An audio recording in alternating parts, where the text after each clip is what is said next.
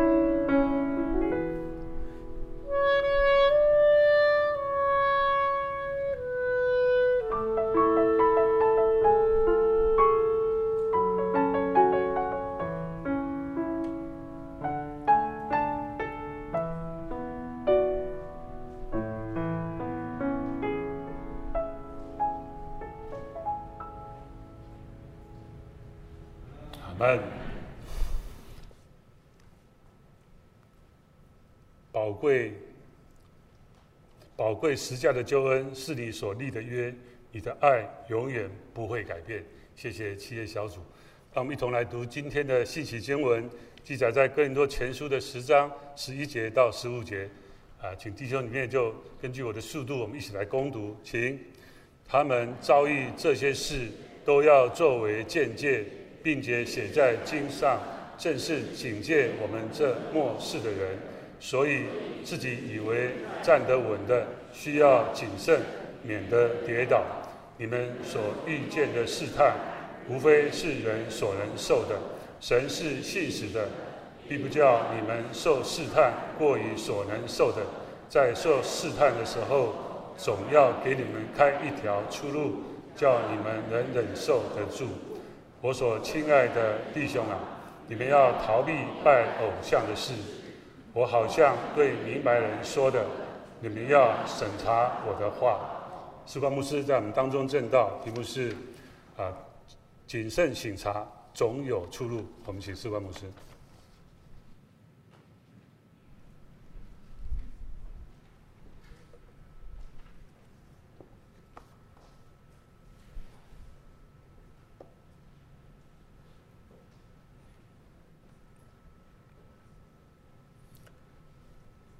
亲爱的弟兄姐妹、福音朋友们，平安！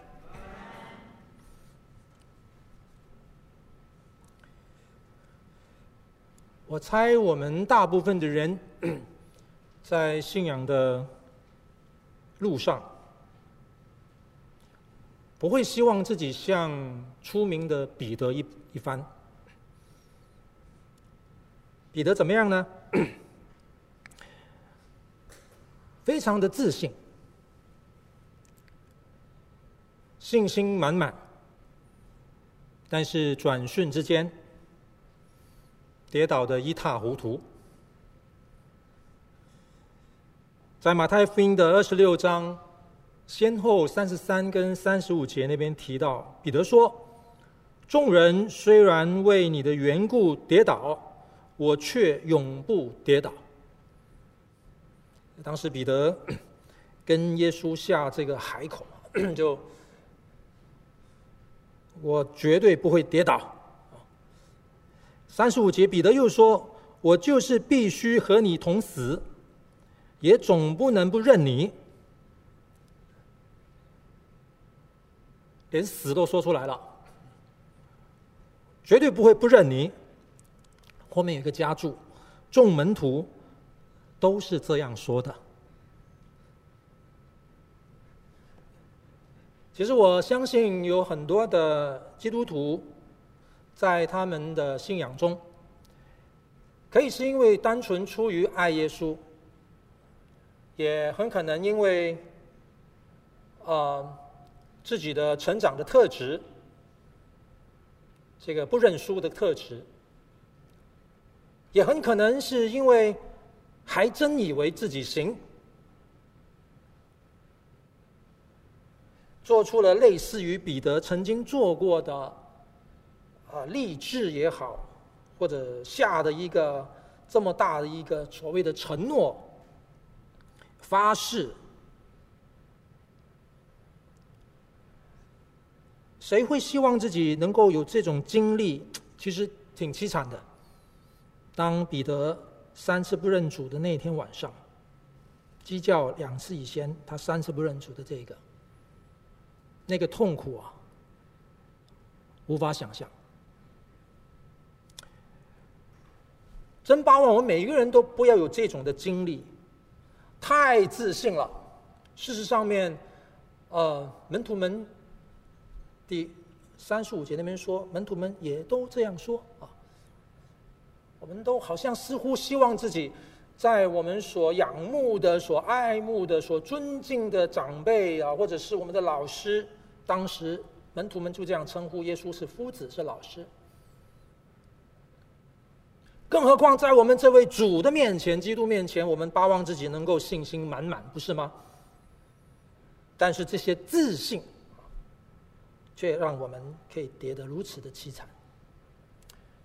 另外一边，我们不巴望自己有像彼得这种的太自信的状况出现。我们当然也不希望我们自己像另外一个门徒多马的经历一般，总是怀疑，总是小心，总是没有把握。我想，如果在你跟我的信仰路上，一直是这种怀疑，我们总给人感觉，我们不管是站在人前，站在神的面前，站在镜子面前，我们觉得自己很懦弱，一直找不到安全感，找不到有所依赖，或者以为已经有所依赖，但却发现不是，让自己每每裹足不前。我们被我们的长辈、被我们的同辈、被我们的肢体弟兄姊妹说，我们是一个很软弱、没有自信的基督徒，没有信心的基督徒。我们不希望我们在这个光景里面过于自信或者小心，我们都不希望我们是这种状况出现。我们中文的成语“过犹不及”。啊其实也可以形容我们的信仰生命。它不单在福音的本质上，它也在我们灵性的追求上。我们很需要中保基督帮助我们。今天我们来到哥林多前书的第十章，诚如之前我曾经从第八章开始提到的。他继续延续了一个当时教会里边非常重要的议题，关于吃祭过偶像食物的问题，是否可吃或者不可吃。那我们知道教会中间其实非常的复杂，乍看之下很单纯，只有可吃跟不可吃之分。但是到底是谁吃谁不吃，其实非常复杂。我在上一次的讲道当中已经有提到了。在所谓吃或者敢吃、选择吃的人中间，有犹太基督徒，也有非犹太的基督徒。而在不吃的人当中，不吃可以是因为不敢吃，或者是不要吃，或者不认为该吃啊的这些人当中，有犹太基督徒，也有外邦的基督徒。其实，在中间里面是错综复杂的。但是不管怎么样，我们显然已经注意到一件事情，就是这一群敢吃或者觉得不怕、没问题、放心吃的这群基督徒，他们的放心吃、他们的敢吃的这个动作本身，甚至是他们吃的背后的信仰理念本身，已经带来伤害。保罗针对这个问题，开启了从第八章一直到第十章非常完整的一个论述。虽然中间有一些延伸性的讨论，谈到自由，谈到我们上周的经文等等，但是今天进到这段经文的时候呢，我们看到他开始又把他的焦点转移回来，又特别针对那群自认放心吃、敢吃帝国偶像食物的这群人，这些人自认自己是有知识的，这些人认为自己是刚强人，然后就轻看那个不吃的，认为他们是软弱的。是没有知识的。保罗特别画风要针对这群人来讲话。他怎么样讲呢？他究竟可以用什么方式来讲呢？各位，今天的经文一开始，弟兄们，我不愿意你们不知道。当然，教会中间即使再有困难，再有这些令保罗头疼的。肢体，保罗仍然还是看他们是弟兄们，只不过在这亲切的称呼之后，保罗用的话是来讽刺他们。第八章开始的时候，我们看到保罗说到：“知识叫人自高自大，唯有爱心能造就人。”就意味着说，这一群吃的拜过偶像食物的人，自认自己有知识，自认自己刚强。自认自己的福音理解、信仰的理解很深厚，放心吃，怕什么？所以以为自己知道。保罗在这里提醒他：“我不愿意你们不知道。”意思就是你们看样子是不知道，但我还真不愿意你不知道，所以有点讽刺他们。不知道什么呢？我们的祖宗从前都在云下，都从海中经过。各位，前面的第一节到第五节，我们一看我们就知道，保罗在这里要讲的其实是出埃及记，以色列百姓他们当时的故事，出埃及跟在旷野漂流的故事。保罗为什么要讲这个故事呢？你发现呢？保罗讲这个故事的时候，又有一点点去跟动故事的内容。怎么说？保罗说：“我们的祖宗从前都在云下，都从海中经过。”这个应该可以理解啊。我们知道，在出埃及的故事的里边，以色列百姓蒙上帝的带领，白天有云柱，夜间有火柱，引领他们的路程。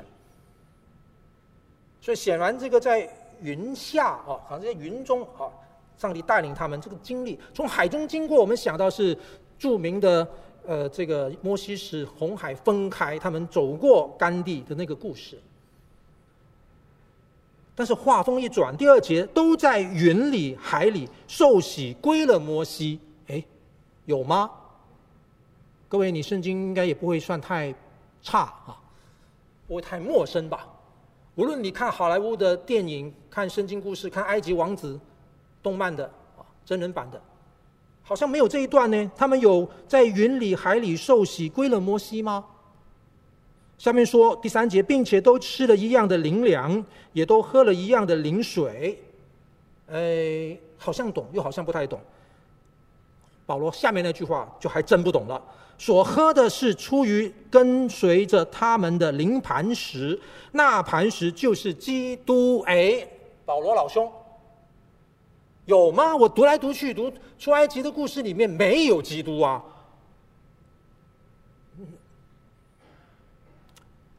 保罗说，当他们中间多半是神不喜欢的人，所以倒闭在旷野里了。这个我懂。但是不管怎么说，短短的几节里边，保罗一开始好像似乎要以古鉴今，透过一个当时的。犹太基督徒也好，或者是外邦基督徒，他们信主之后，在整个教导过程中间，透过犹太信仰里边的传承的里边所理解的摩西五经的故事，应该对出埃及的故事不陌生的。保罗这保罗为什么在这里讲这个故事呢？各位，今天这段的主题，今天从第一节到二十二节，其实是一个非常严厉的经文。非常严肃的经文，第六节提到了“警戒”这个字，“鉴戒”这个字，这些事都是我们的鉴戒。第十一节，这些事发生在他们身上，就是在出埃及这些人身上，以色列百百姓的身上，要作为鉴戒，而且写下来正是要警戒我们这末世的人。末世的人不是世界末日的意思，末世的人是一个神学术语。自从耶稣基督道成肉身来了以后，跟他的再来之间，我们都叫做末世。你透过保罗书信，透过新约的书信里边，你可以看到这个字是这样用的。这些写下来的旧约的这个出埃及的故事，是对我们来说是一个警戒。这整段的经文一到二十二节的关键是跟警戒有关，是很严厉的。所以保罗看样子，他要讲这个故事有他特定的目的。但是如果我是哥林多的信徒，我收到这封信，我心里面就会三条线，还是两条线？我搞不清楚，摩西老兄你在说什么呢？首先，如果你要讲出埃及的故事，请你好好讲，你改它干嘛？第二，再来了，你你讲它干嘛？他他他们跟我什么关系？我们哥林多教会现在的情况跟跟那个什么关系？弟兄姐妹，如果我们仔细来看这段经文，你会发现到，其实保罗非常刻意，他非常刻意运用了一个大家都熟悉的圣经的叙事，来做一个借喻啊，来做一个隐喻。透过帮助哥林多教会的弟兄姊妹了解他们现在的状况，但是这个状况的危机性到底在哪边呢？使他们借喻的方式回去看到出埃及的故事跟他们的相关性，找到那个相关性，它的合理对应的部分，再从出埃及的故事回过头来带出那份非常严厉的警告。那我们要问一个问题了：为什么是出埃及故事跟他们有关？请问现在哥林多教会保罗现在要处理的问题是什么？在辩论吃祭偶像的食物可不可的问题，对吧？保罗指出他们的问题是：你们这一群自认信心满满的、肆无忌惮的，就去吃那个拜过偶像的食物。没错，保罗在第八章曾经提过喽。他也借着这些自认敢吃、觉得可吃的人的话，神是最大的，万物从神而来，感谢领受就好嘛，吃啊，放心吃啊。但是保罗也说了什么呢？你发现保罗他至终要带到下个礼拜那个终结结论之前哈，保罗已经提到了，你要为那些信心软弱的人不吃啊，唯有爱能够造就人呢、各位，其实。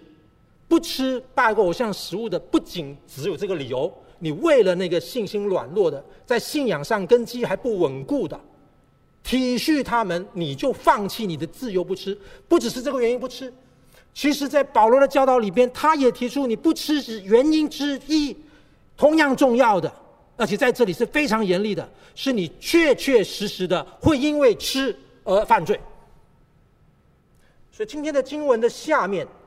保罗就提到了，我不愿意你们喝主的杯，又喝鬼的杯，不能吃主的宴席，又吃鬼的宴席。表示说，如果你们根本没有去明察，没有去分辨，你们在吃祭偶像食物这件事情上面肆无忌惮，根本没有任何所谓处境的、环境的、情境的、人的关系的这些考量的话，你们会犯罪。你们如果在那个祭祀的场合的里边参与那个吃，你们事实上等于在祭鬼神。保罗为了要讲这个，他不光只是讲，他非常有巧思的透过回到了大家熟悉的出埃及的故事。好，我要再说，如果保罗要借圣经的话，好像我们今天哦传道人在讲道，我们都要讲圣经的话，带出教导来。帮助大家明白神的心意，活出信仰的伦理性。那总要找经文做解释。那有这么多经文，你为什么选这个？各位，请问到底哥伦多教会拜偶像食物这件事情，跟出埃及的事情什么关系啊？弟兄姐妹，这里有一个背景哦。刚才我们说到了保罗借用了出埃及的故事里边。好，请问他真的有去改变那个故事吗？这里牵涉到是一个很重要的，我们所谓圣经的诠释的问题。保罗当时在哥林多的处境中间，去借喻出埃及的故事，阐明那个故事里边的意义。这个阐明的意义是有一个很根本的基础，透过新约的教会的生活。透过耶稣基督的救恩的带出来的作为，回过去，国回过头去诠释出埃及的故事的意义，以至于找出其中的原则，再回到更多教会来应用。首先，什么叫做这一群的人？祖先们在云里，在海里受洗归入摩西。什么叫做？他们都吃了一样的灵粮，喝了一样的灵水。保罗干嘛提这个？亲爱的弟兄姊妹，原来原来哥林多教会这一群自命不凡、信心满满、放心吃什么凡物都上帝来，拜过偶像食物算得了什么？这群基督徒，当他们有这种的动作，后面的理念、他们的观点。很有可能，他们这样说：“我都是重生得救的基督徒，我都已经受洗了，我都已经领圣餐了，我还怕什么？我已经受洗归入主的名下了，谁还能够对我有所掌控呢？我已经是属于神了，所以因此呢，我可以放心吃，我可以百毒不侵。各位，当时在哥林多教会当中有这种的论调，保罗因此在这样的论调的底下，借由出埃及的故事里边，带出非常重要的信息。啊，他这样借由这个出埃及故事的时候是怎么解释呢？没错，我们确实没有在读出埃及记的时候读到摩西为这些以色列百姓施洗。但是一个属灵的原则是什么？我们看到，在旧约里边，云柱引领以色列百姓，其实云跟海基本上都是水。所以保罗是用一个比较想象的一个情境的角度，透过水的象征性，呼应回到新约里边耶稣基督吩咐底下的洗礼。这中间里边有怎么样个呼应法呢？在新约里边。什么叫洗礼？洗礼其实就是承认了耶稣基督的主权，我们受洗归入主的名下，加入主的教会。这里牵连到主基督，以及牵连到主的教会，就是群体。我们对耶稣基督的顺服、投靠、依赖、委身。而这个顺服、投靠、依赖、委身，不是你一个人关在房间、躲在深山的一个动作。这个动作产生的是一个群体，我们称之为教会。所以受洗既是归入主的名下，也是加入主的教会。那这样的一个神学意涵，其实你把它放回到摩西出埃及的故事也一样。当时虽然没有一个外观上、形式上摩西为百姓施洗的动作。但是在上帝救恩的历史作为中间，他用云柱，用经过红海，好像在水中经过的那个概念，表达出这一群的以色列百姓，当时也认定的耶和华上帝来跟随他嘛。他的云柱火柱引导的功能，就是他们跟随的意思。而当他们跟随着摩西把红海分开，经过旱地的时候，他们其实就是追随了、服从了摩西。所以，帮彼得说，都在云里海里受洗归路的摩西，他这个所谓的顺服摩西，就像新约受洗顺服基督。旧约里边的这个跟随云柱来跟随耶和华上帝，他们成为神的子民，作为一个蒙恩的群体的概念，就像新约里边受洗加入主的教会，这彼此是呼应的。再加上，在新约里边确实没错，我们有圣餐礼。当我们也看到，在出埃及的故事里边，也不见得摩西曾经有没有像耶稣基督被卖那一夜做什么圣餐动作都没有。但是在旧约里边，吃这件事情跟喝这件事情是整个出埃及事情里面很关键的事情。台北新友堂到今天仍然留住了出埃及的一个很重要的象征。我们有马拿团契哈，我现在就在带领马拿团契。我们没有鹌鹑团契，可以考虑一下。吃的问题，当时他们埋怨，他们要吃，上帝粮给他们，你们并且都吃了一样的灵粮，也喝了一样的灵水。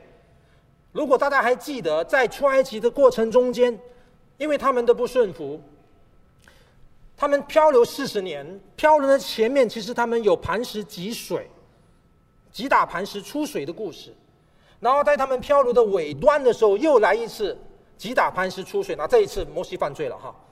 但不管怎么样，一开头一结尾，这个水的概念啊，水的概念，在整个的故事中间，跟吃的概念，他们咸没有肉吃，吃跟喝的问题非常鲜明。它标志着当时出埃及的百姓，这些以色列百姓，他们信仰生活中间非常重要的一个象征意义。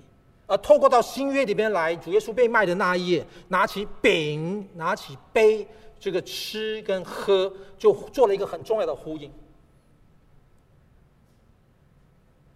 保罗借由新约的信仰见证，回过头去解释了旧约这个故事里边所蕴含的属灵意义，找到了哥林多教会处境跟出埃及故事里边的处境中间可以相呼应的地方，找到这个呼应的以后，再借由这个出埃及事件里边的警戒提回来，警告哥林多教会里边，你不要犯当时那群以色列百姓所犯的罪。各位，这背后里面的故事，基督仍然是中心，基督永远是中心。今天我们翻开旧约的时候，不要以为旧约没有基督，唯独基督，永远基督。保罗下面说了一句话，是我们很多人看不懂的。第四节，当他说到这些以色列百姓在出埃及的时候，吃了一样的灵粮，喝了一样的灵水，他下面加了一个说明：所喝的是出于跟随着他们的灵磐石，那磐石就是基督。哎，哥林多教会弟兄姊妹，保罗你乱来。你一直在篡改那个故事，哪有呢？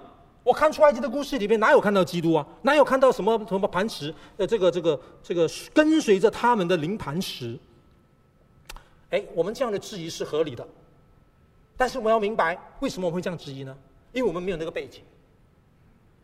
弟兄姊妹，刚才我已经说过了，以色列百姓当他们在旷野漂流四十年的前端的时候，发生过击打磐石水出来的那个故事，然后在他们的。呃，这个漂流四十年快结束的时候，再击打磐石，水出水，那个石头出水。这个一开始一结束的结束的击打磐石啊，以至于他们有水喝。就这个故事结果就在以色列百姓，乃至于到后来耶稣时代的犹太人，乃至于到今天的犹太人，仍然有一个传说啊，这是发生在犹太人当中的传说。在哥林多教会的时候，当时他们有这种传说了。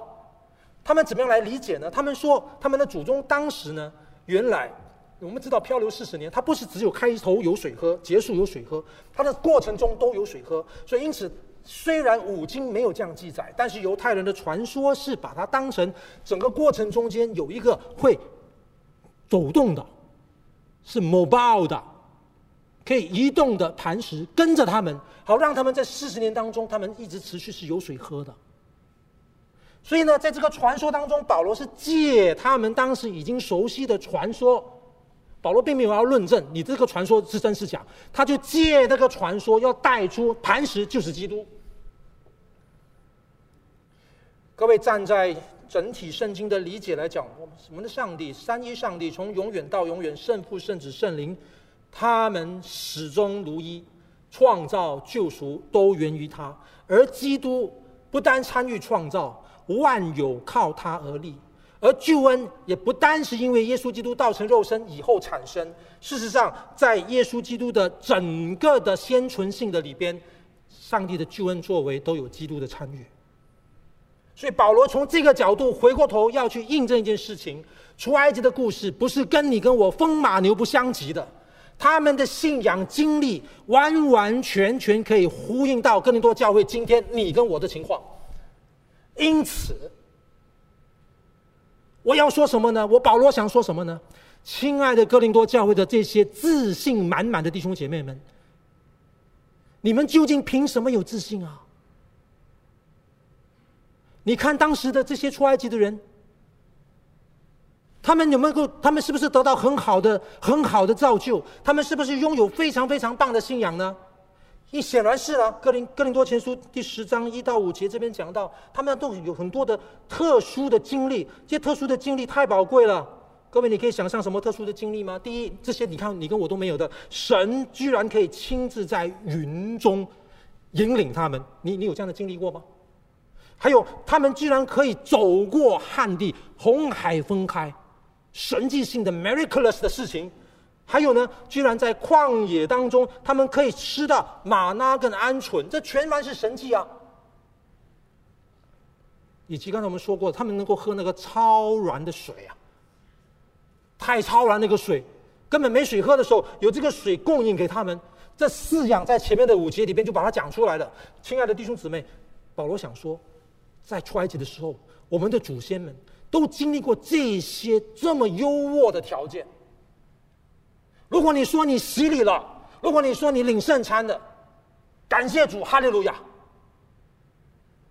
如果你说你有特殊经历的，也一样。古代的这些我们的祖先也有特殊经历，但是请问，就算你受洗，你领圣餐，就算你有特殊的经历，又怎么样呢？你就不会跌倒吗？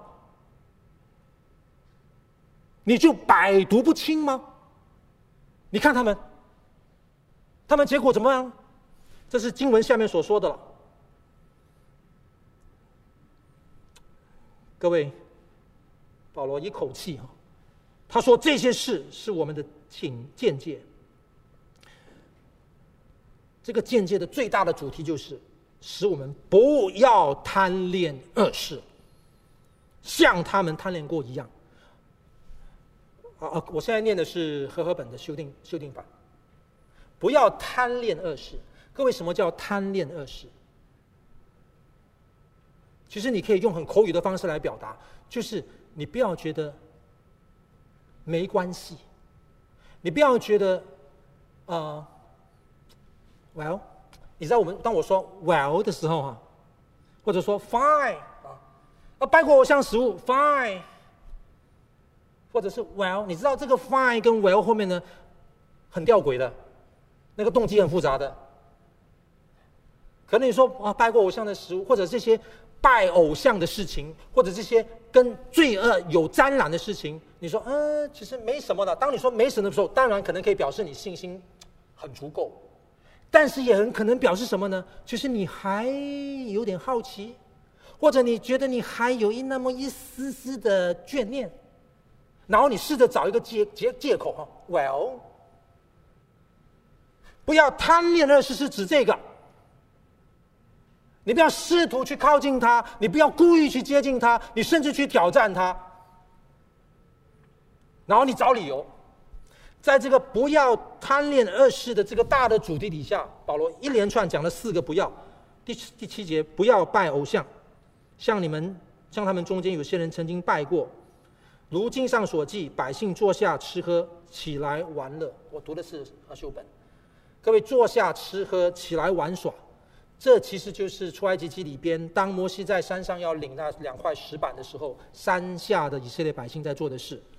他们等啊等啊等啊，摩西没下来，不耐烦了，就找亚伦。亚伦说：“你们去找太太呀、啊、女儿啊，把那个金环都拿来。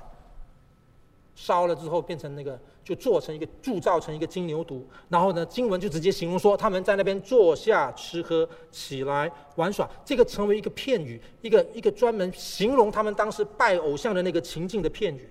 保罗在这里再用一次：不要拜偶像。”保罗说：“第二个，不可犯奸淫，像他们中间有些人曾经犯过，一天就倒闭了两万三千人。”保罗这里讲的事情，其实是在呃民数记二十五章那边记载的。以色列人男人呢，他们当时跟摩押的女子行淫。民数记记载那边死了两万四千人，保罗说两万三千，两边大概都是约数啊，都是约数。保罗说：“不可试探主。”保罗在这里讲不可试探主的时候，他提到什么呢？如果他没有做说明，我们不太知道他要说什么。他后面说，像他们中有些人曾试探主，就被蛇咬死。哎，一这样讲我就知道了。这个在民数记里边也记载说，当时这个在旷野的时候，生活非常的艰苦。其实那边要描述的是百姓们在埋怨上帝，跟摩西。他们当时说什么呢？他们在指控摩西：“你们为什么把我们从埃及领上来，使我们死在旷野呢？这里没有粮食，没有水，我们厌恶这淡而无味的食物。”哎，当时的百姓向摩西、亚伦发这个怨言。保罗在这里解释是：他们在试探主。保罗第四个说：“不可发怨言。”其实发怨言是整个出埃及以色列百姓的最鲜明的标志之一，而这个发怨言其实也在回应了整个保罗这里强调的不可贪恋恶事，意思说，请你要注意恶事，你不能够以为他没事，很有可能我们觉得发怨言也没事。我发个牢骚有什么事呢？各位，当时的这个发怨言，保罗在这边第十节，你们不可发怨言的时候，到底他在讲什么？我们不太确定，因为他并没有指哪一个事件。我们只知道在出埃及的故事里边，发怨言的事件太多了，但是保罗加注，像他们中间有些人曾经发过，就被毁灭者所灭。诶，他加了一个这样的说法。被毁灭者所灭，在旧约里边，我们立刻想到可拉党的事件里边，当神施行审判，摩西在处理这个事情的时候，上帝施行审判，地裂开，有两百五十个人被吞到地里边去。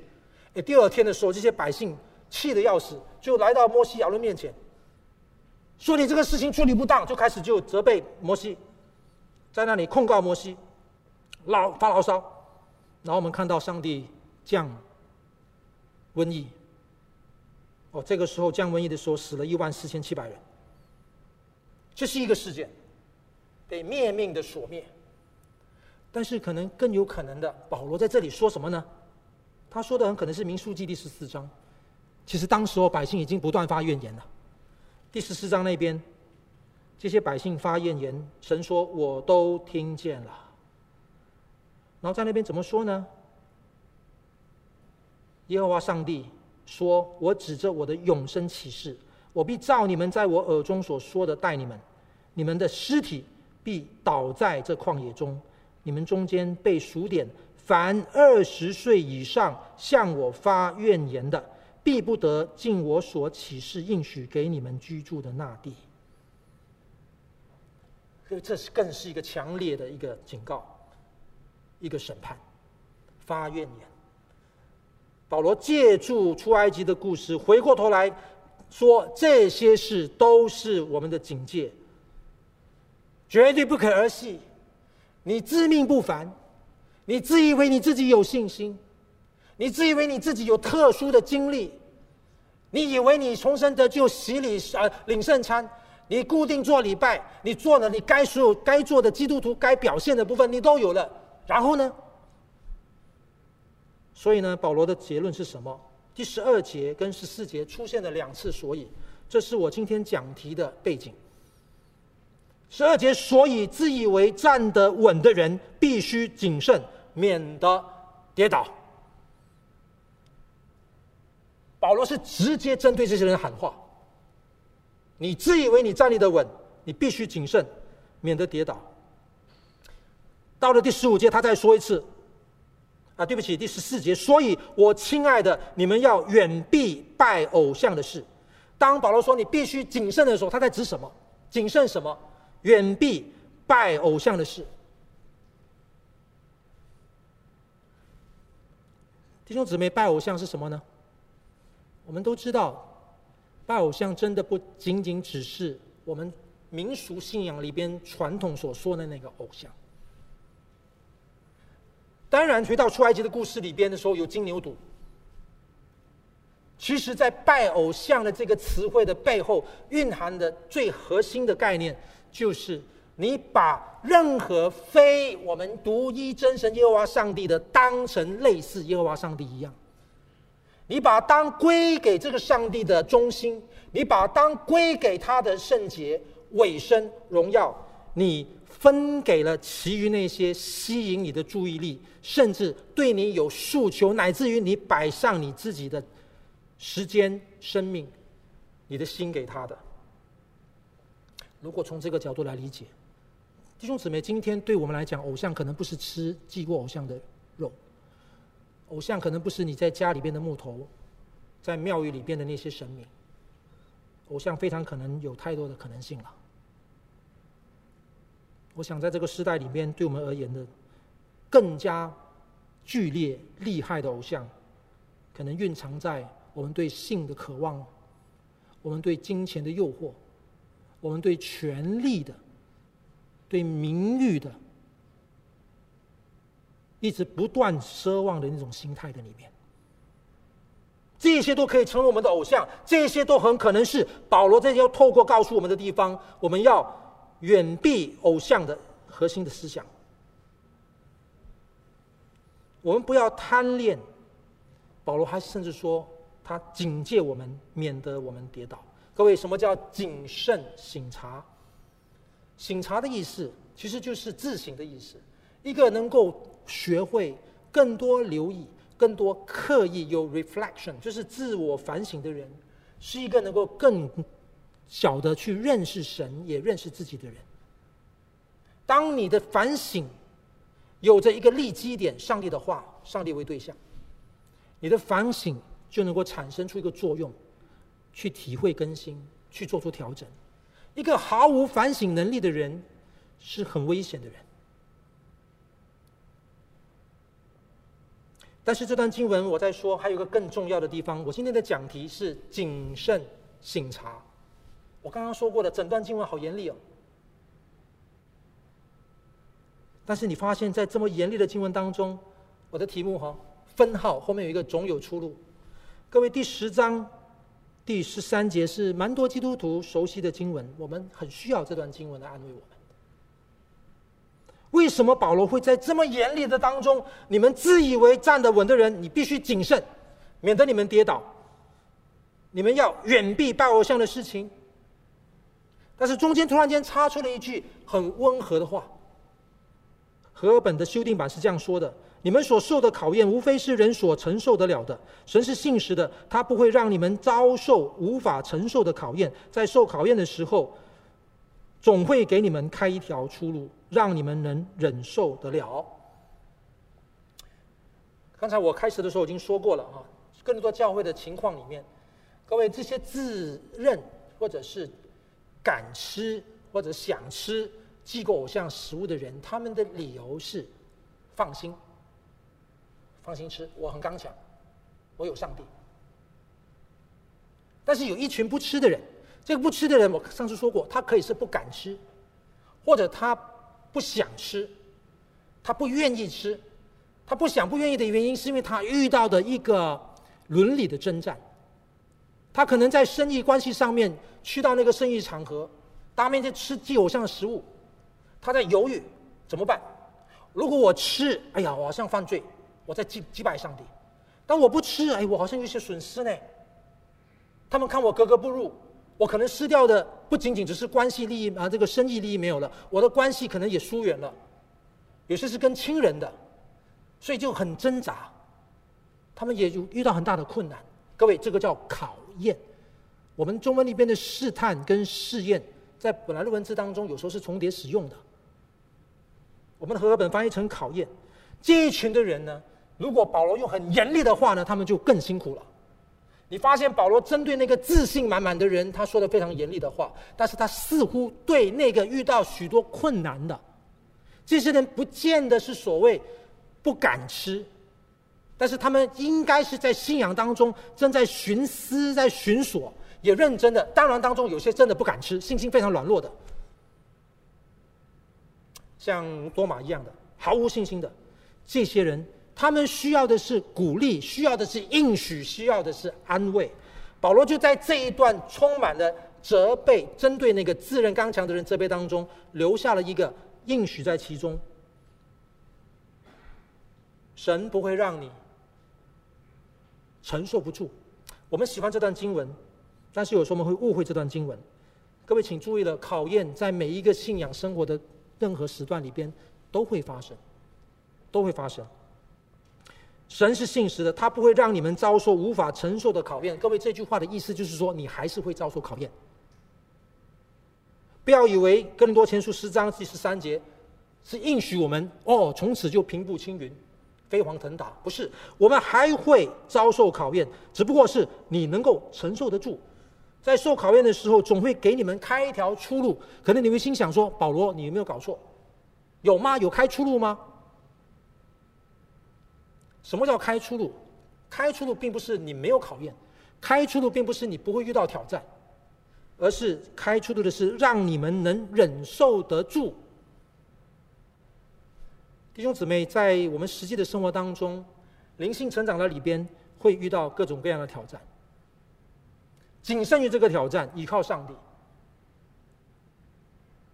神会让我们有出路的意思，是让我们。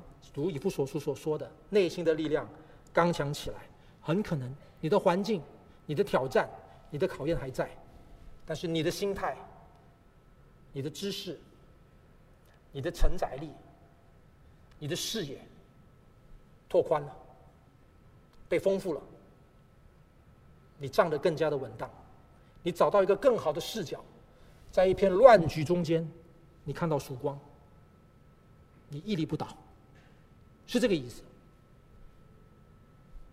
因此，整段的经文让我们看到什么事情呢？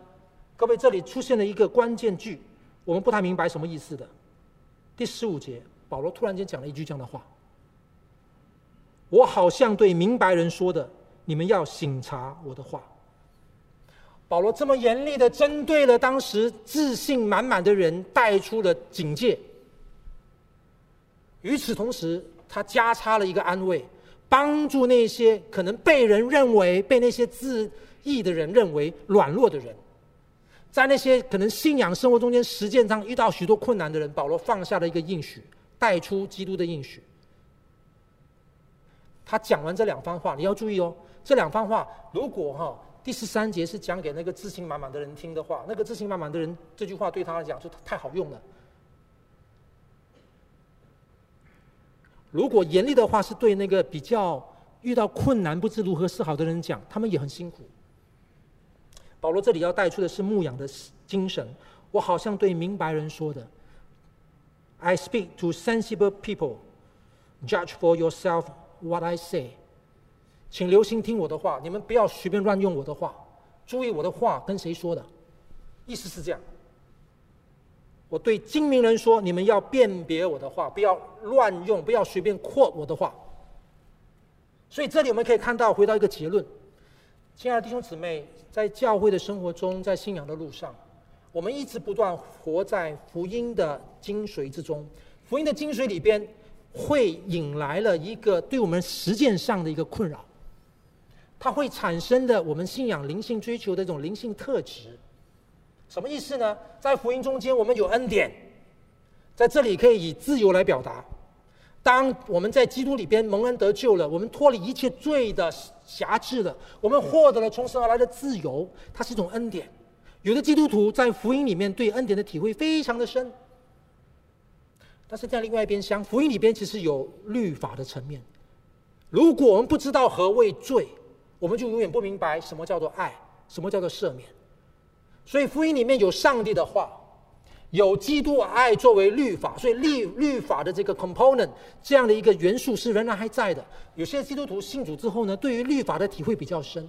什么叫律法？律法是相对来讲，就是你要去遵行神的意思，遵行他的话。这个遵行本身就标志着你好像比较少自由。所以当一群基督徒如果对这个了解非常深的时候呢，这群基督徒。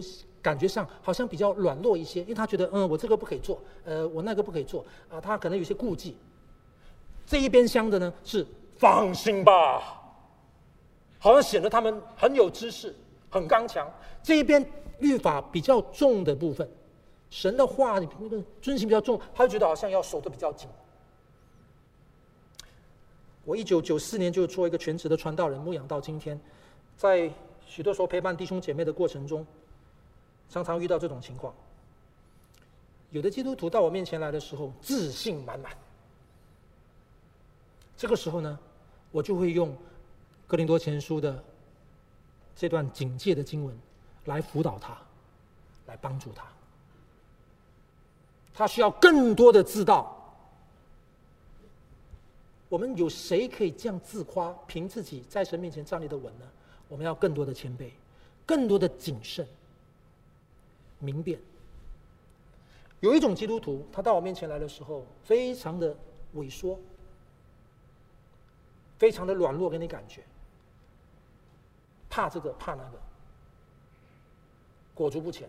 这个时候呢，我还会用哥林多前书这段经文第十章第十三节，让他看到总有出路。保罗针对不同的人，他带出了核心的信息。但是至终，亲爱的弟兄姊妹，我们今天的经文告诉我们，不管是谨慎自省，不管是总有出路，这一切这两者都脱离不了在群体中间的圣徒相同。我们需要彼此守望，我们也在群体中间去建立这个生命。格林多教会的问题一样的，是在群体中间去面对这个问题。为什么单单知识会叫你自高自大？爱心能够造就人。讲到造就人的时候，就表示你要注意你旁边的人，这样的一个群体概念，从第十章发展十一章，讲到十二章基督的身体，用手脚来比喻的时候，你就发现群体的概念何等重要。亲爱的弟兄姊妹，不要一个人做基督徒。但是同样的，这段经文今天也告诉我们一件事情：我们也需要有个人好好的灵性操练，要学会好好的过自律的生活。我们上周的经文讲到，在赛场上赛跑，很有可能你到得奖赏，你到最后你自己被淘汰了。对自己的自律，不要自鸣得意。不要故意靠近试探，不要找借口让自己觉得没事。我们对于圣洁的神、忌邪的神是重要的。这是今天经文经文第二十二节里边保罗强调：我们要惹主的记恨吗？和赫本修订本，我们比他更强吗？神是爱我们的神，他也是爱教会的。因此，我们学习爱他的过程中。也爱我们旁边的弟兄姊妹，我们为了神的缘故，我们也为了自己的缘故，谨慎省察，而在这一切之中，总有出路。我们一起祷告，天父，我们在你面前，愿你帮助我们看到主耶稣基督是教会的头。我们在你的家中互为肢体，这个世界向我们发出许多的挑战。求求主，让我们在基督里边尊你为大。我们又能够以你的爱彼此守望，赐给我们从你而来的力量，晓得如何在这世界为你做得胜的见证。靠耶稣基督的名祷告，阿门。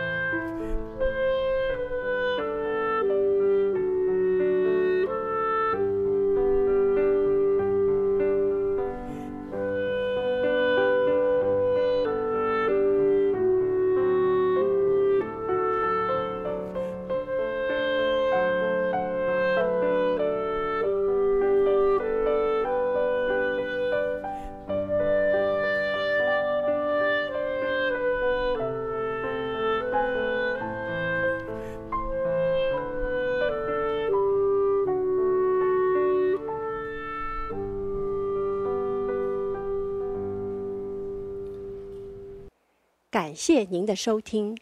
若需进一步详细资讯，请上本堂网站：www 点 hfpchurch 点 org 点 tw。